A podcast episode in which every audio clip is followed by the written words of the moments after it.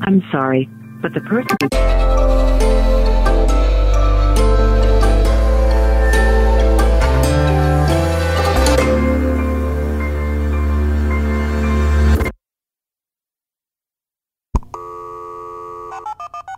Um, one, being consumed by repressed anger. Two, realizing the actual end of the world date. Because I know we've gotten like previous apocalypse save the dates where it's like Y2K or the Mayan apocalypse.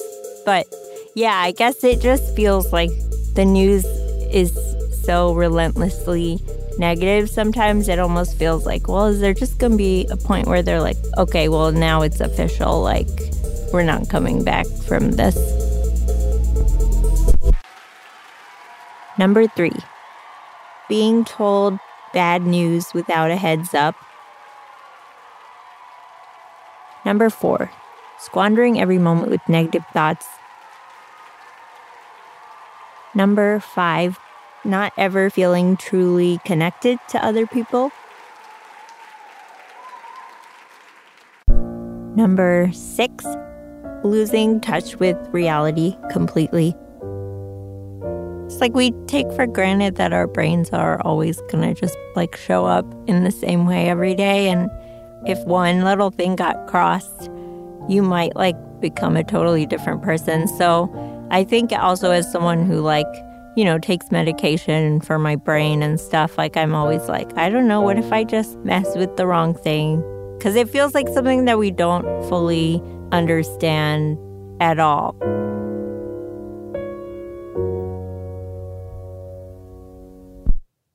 Number 7, throwing up in public or fainting in public.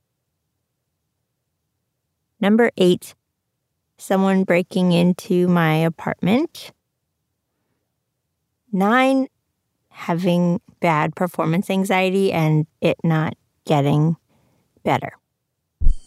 I guess the way you hear that old trope of like, oh, imagine everyone in their underwear. Like, I almost just imagine no one else is there just to like be like, you're fine. You're like, you've done this before. Like, you're by yourself. But it's almost like I have to like block out the rest of the room, which feels antithetical to like live performance.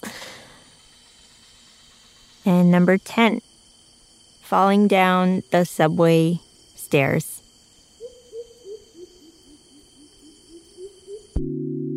My name is Aparna Nancherla, and these are 10 things that scare me.